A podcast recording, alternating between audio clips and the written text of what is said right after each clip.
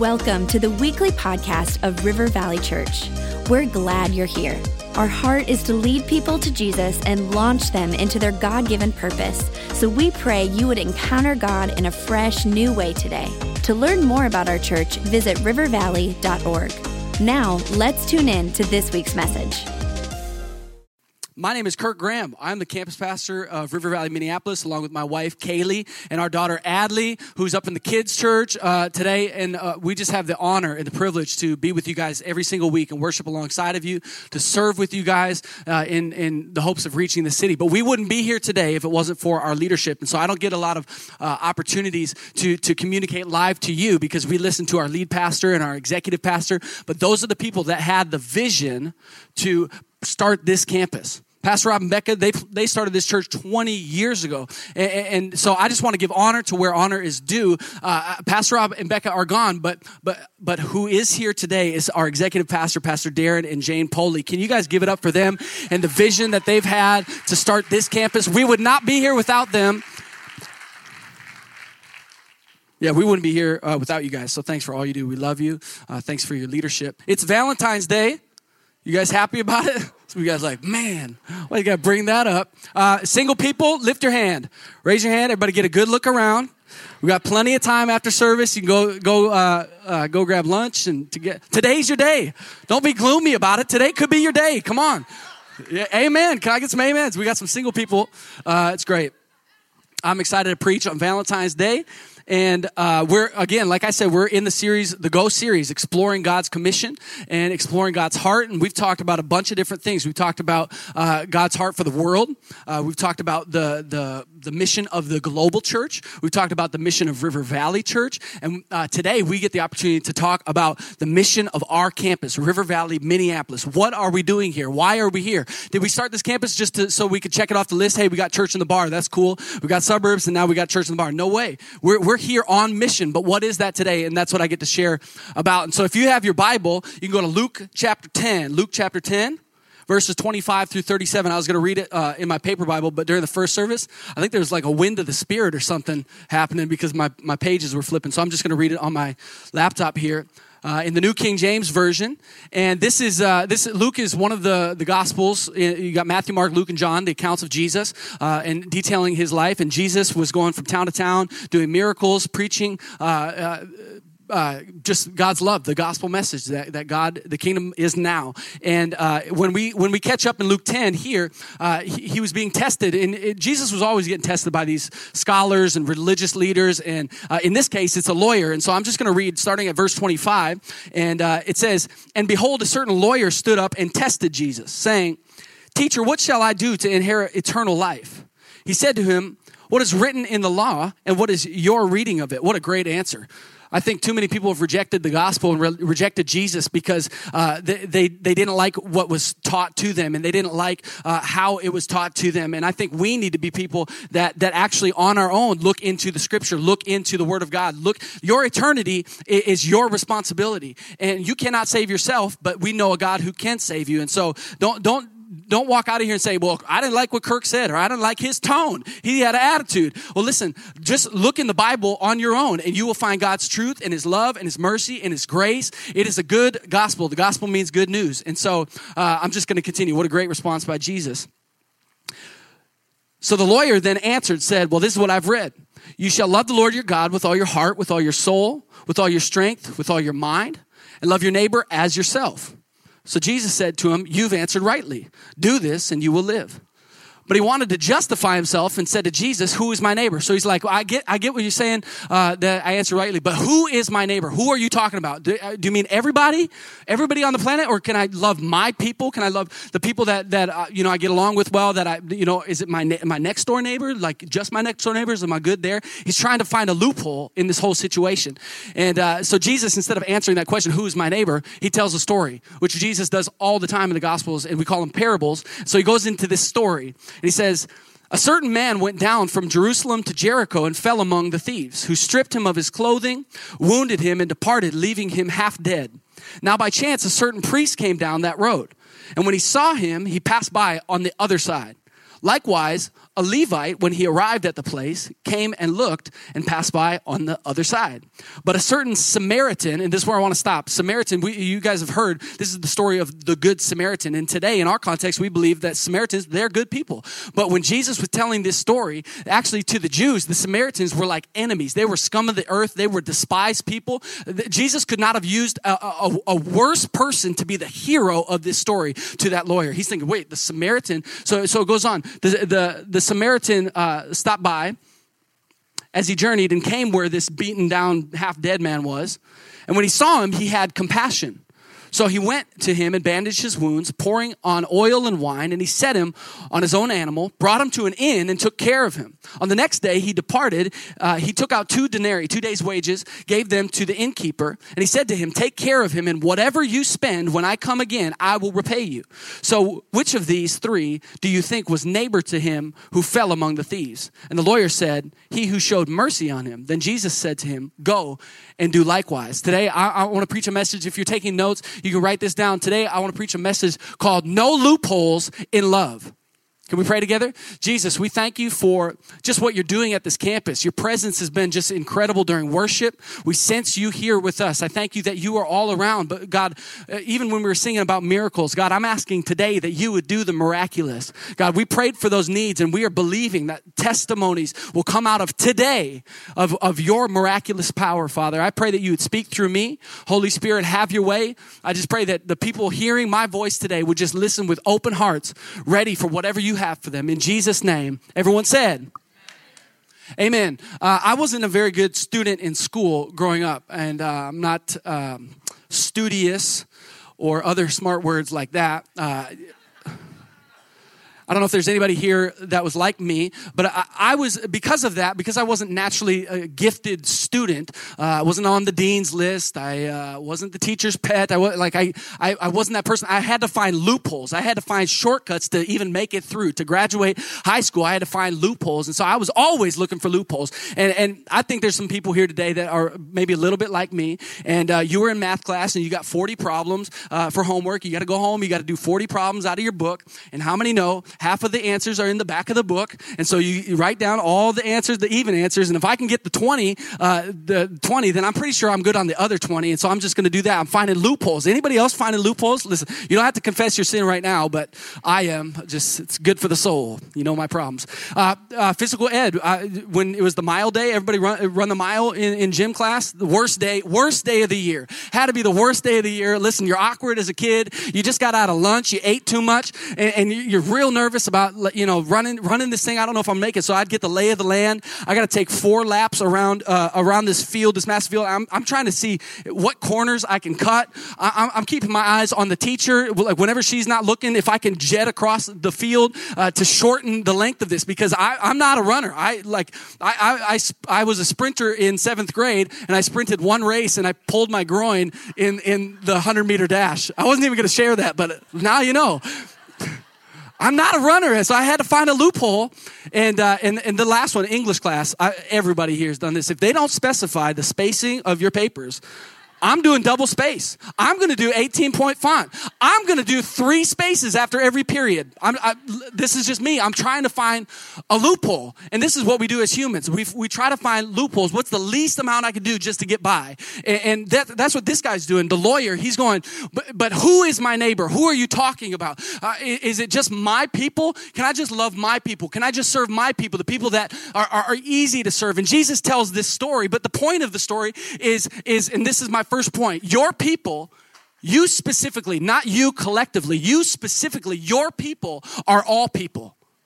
Your people are all people, every single person that God puts in front of you in your path, you are called to love them, to serve them, to give them grace, to show them the love of Jesus. You have an opportunity to do that. I used to think uh, that that everybody's got a specific reach. Everybody has gifts that God's given them, and naturally they're going to be able to reach those types of people that they can relate with and that they can uh, resonate with, and the chemistry's good. And, and and so those, and then you've been given you've been given other gifts, and you can reach different people, and together we'll reach the world, and that's awesome, and that's a good thought, and that is how it works works naturally, and God uses people in those ways. But I thank God that we don't serve a natural God, we serve a supernatural God, and our reach extends beyond our race. Our reach extends beyond our the, the religion. Our reach uh, extends beyond our resource and, and our rapport that we built in the relationship, and even our reasoning. Our reach goes beyond all of these different things. Your people are all people. Paul in the, in the Bible, he said, uh, I've become all things to all men. I have. I've become all things to all men. Not we have become all things to all men and we do it together. I have. And in 1 Corinthians 9, I'm going to, I'm to read in the message translation. It's one of my favorite passages of scripture. Uh, it, it's verses 19 through 23. It says, Even though I'm free of the demands and expectations of everyone, I have voluntarily become a servant to any and all in order to reach a wide range of people. I have become a servant to any and all to reach, reach a wide range of people. And these are the people. One person re- reaching religious people, non religious people, meticulous moralists, loose living immoralists, the defeated, the demoralized, whoever. I didn't take on their way of life, but I kept my bearings in Christ. But I entered their world and tried to experience things from their point of view. I've become just about every sort of servant there is in my attempts to lead those I meet into a God saved life. I did it all because of the message. I didn't want to just talk about it, I wanted to be in on it. You are called to reach everybody, every person that God puts in front of you in this life, whatever meeting you're going to, whatever room you walk into wherever you live, whoever your roommates are, the people that God, whether they're like you, whether they look like you, whether they have same taste and style and, and, and hobbies, that, that stuff doesn't matter. You have the ability by the power of the Holy Spirit to reach people. Acts 1 8 says, Go out by the power of the Holy Spirit reach Jerusalem, Judea, Samaria, and the ends of the world. He, he didn't say Jerusalem will take care of itself if you guys just do that. And uh, Judea, they'll get themselves. And the ends of the world, they'll just, they'll, they'll get, they'll figure it out. Uh, no, no. He said, You go to Jerusalem Jerusalem, go to Judea, Samaria, and to the ends of the world. We are called to go all places. Wherever this life leads you, the people that are in front of you, you are called to reach. And maybe you're here today and you go, well, you don't know me. You don't know what I'm going through. You don't know my, my, my, my, my life, the pain that I've gone through. And you don't understand my weaknesses. And, and I just gave my life to Jesus. How can I be used? Or I'm still living in, in, in sin. How can, how can God use me? Well, this guy, Paul, who, who the Bible talks about, I become all things to all men. Paul was a, a, a murderer. He was murdering Christians. It doesn't get worse than that. Yet God used him to be arguably one of the greatest church planners of all time, arguably one of the greatest missionaries of all time. And God used him to write about half of the New Testament. This guy can be used. The Bible is chock full of people that were broken, hurting, they were weak, they, they, they, they were not qualified, yet God used them to do things beyond themselves in the natural. You can be used. Right when we start thinking, yeah, but you don't know my story, we start to list the things that, that we don't have. And I want to say, point number two, I only got two points today.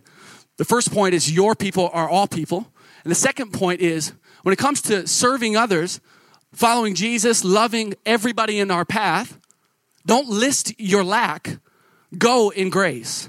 Don't list what you don't have. Go in grace. Second Corinthians says, My grace is sufficient for you. My strength will be made perfect in your weakness. And I've seen that in my own life. And I know there's stories here where you've seen God use you, even though you didn't deserve the platform, even though you didn't, you weren't prepared really for the opportunity, but somehow God used you. Somehow God spoke through you. That is our God. That's how he works. My, my daughter, she's 13 months old, and I was watching her uh, a, few, a, few, months ago, and uh, she started choking on something. And this is like a parent's worst nightmare. And it was the first time it's ever happened. She's our first daughter. She started choking on something. And when you see the panic in your daughter's eyes, uh, she can't breathe, and, and I'm freaking out. I'm there by myself. I don't sit there, and, and, and this would be terrible parenting, by the way. And I'm not a perfect parent, but I don't sit there and go, Well, I'm not a doctor. I, I, I don't have the resources. I haven't been properly trained to do the Heimlich on infants. I don't know. No, you just you just go and, and you help and, and whatever it takes to get to dislodge this thing out of my daughter's throat, I'm gonna do. Praise God, she's alive today. But listen, when we see when we see people bleeding out, we don't we don't list the, the things we don't have, we stop the bleeding. And there are people walking through this city that are hurting. And if we could see somehow, if we could feel what people are feeling, if we could see what people are dealing with on the inside, it's not just externally. We're pretty good at, at, at covering up all the things that we're dealing with. We're pretty good with posting the right thing on social media and writing a a book underneath it about how awesome our lives are. But listen, people are in this city, this city, not around the world. People are in this city broken, hurting, alone, doubting, depressed. They're, they're, they're anxious. They are, they are worried. And we have the answer. It's not about your lack. It's about the fact that His grace will be sufficient for you. Jesus uses this bad guy, the Samaritan, this despised man. It should have been the priest that helped this guy that was on the road, the traveler that had gotten beat up. It should have been him. It should have been the Levite, but certainly not the Samaritan. But Jesus uses this guy in the story, the bad guy, to actually do something powerfully. I, I, I love that. You, you're here today and you go, You don't know my story. Listen, if I can be used by God, you can be used by God because we're all broken people. I love I love just leveling the playing field. We're all on the same page here. We were all dead before Christ. We're all in need of a savior and today we stand, we have air in our lungs because of Jesus and Jesus alone. Uh, the band's going to come back uh, right now or whenever they make their way, but um, today is an opportunity to share the mission of River Valley, Minneapolis and to pray for this city. And um, I know maybe sometimes we feel like it's not like the cool thing to do to like pray. And I don't know how we got there where we think um, our prayer is less effective than our invites or sharing our faith or something like that. If anything, it's more effective. I, I don't know. It goes hand in hand and it's a balance, and we need to be people. I don't care if you look at me and say, well, you, like young people, you guys get a pass and it'll be the older generation that prays. No, no, no, no, no. We need to be a generation that are uh, people of prayer that are praying for the city. And I want you to know that as your campus pastor, I am praying day in and day out for the city. We are not here for, for a small thing. Why did we come here? Why are we in this city? We are here to reach every single person in this city every corner of this city until everybody hear, hears about the love of Jesus, until everybody sees what God is doing through this church and the other incredible churches that are in this city. We will not stop until all have heard. And so, in the middle of a message, I would like to take a moment to pray for this city. Is that okay? Is that weird? Uh, great, because I'm going to do it anyways. I want to pray for this city. I want to take just a, just a quick moment and pray for the people in this city that are walking around hurt, broken, hopeless. And we have the answer. And our prayers are powerful. Our prayers make a difference. And so please, if you call this campus your home and if you want to be a part of this mission, a lot of you guys are leaders. A lot of you guys serve. A lot of you guys are a part of this saying, hey, we want to reach the city. Please, right now, pray with me. You can lift your voice. You can agree with me, but just let's pray in agreement for the city. Ready? One, two, three, go. Jesus, we just pray right now for this city. We pray for every neighborhood, for every district in this city. You know every soul that is in the city of Minneapolis, God, and we are asking that everyone would hear, everyone would come to know that you are God, not a God that is waiting to drop the hammer on people, but you are a God full of love, full of grace, waiting with arms wide open, but not even waiting. You are pursuing lost people, God. And I pray that that heart, that same same heart would live inside of us. Jesus, every district, we pray for Southwest Minneapolis. Lord, we pray for Nokomis. We pray for Longfellow. We pray for Phillips and Powderhorn, God. We pray for Calhoun Isles. Jesus, we pray for Near North and Camden and Northeast and University, God. We pray for the district that we are in right now, for the Central District. We pray for Downtown West. We pray for Downtown East. We pray for Elliott Park and Loring Park and Stevens Square. We pray for the, the North Loop, Jesus. Would you move in this city? Would you draw people unto yourself? We cannot sit silent. We cannot hold back. God, we are here. Our mission is to spread your love, the good news of Jesus Christ, that you are a God, that all, all you want to do is hold people in your arms and let them know it's going to be okay. Don't worry, whatever your need is, whether it's a big need or a small need, it's going to be okay because God, you are there. You are waiting for them. You are ready. I pray that people would walk out of here on Sunday. It wouldn't just be a cool gathering spot where people come together and just worship and then, then go off and do their own thing. But it would be a place where we are built up to go out and be light in the dark. I pray for less Christians that are afraid of the dark. I pray that we would go into places with boldness and courage. People, people are not looking for cool lights and loud music. People are looking for an undeniable spiritual experience that, that there's, they cannot explain it. They are hungry hungry for that. And I pray that they would find it only in you, Jesus. I pray for the people that are walking around this city right now that do not know you and they are lacking their purpose. They are lacking their destiny. I pray that they would come to know through the people that are in this room that their purpose can only be found in you only in you. Their passion, their destiny, the thing that they were created for can only be found in you, Jesus. We pray for every nook and cranny, every corner, even the places we don't know of, we don't see, the people in hiding, God, we pray that they would come out and know you. The Bible says, lift high the cross of Christ, and you will draw people unto yourself. So that's what our goal is through our life groups and through weekend services through everything we do, our goal is to live high the cross of Christ as a symbol of hope, a beacon of hope, that lost people would come to know you. We pray these things in Jesus' name. If you believe it, say amen.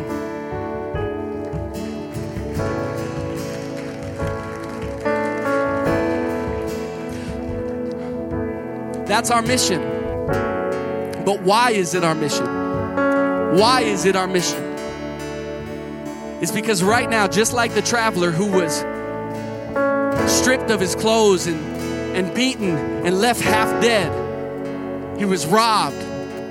There are people walking through this city right now, hurting, broken, feeling like they've been robbed of their joy, robbed of their dignity, robbed of their passion and their dreams.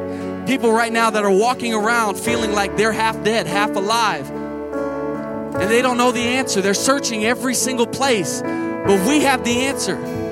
We could just give our lives to Jesus and then and then go up to heaven as soon as we do that. But no, why are we here? Why are we here on this planet? It's to reach more people. That is the mission of River Valley, Minneapolis. Last weekend, we had 492 people at this campus. Absolutely incredible. Yeah, it's worth celebrating. In the midst of churches that are declining, for some reason, people are being drawn to this place. But 492 compared to the 400,000 that call this city their home, we've got a lot of work to do. And we are just getting started. And so if this is your first Sunday, don't worry, you're right on time. We are just getting started. This is the beginning. Since we've started 19 weeks ago, this is our 19th Sunday, we've seen 126 people give their lives to Jesus.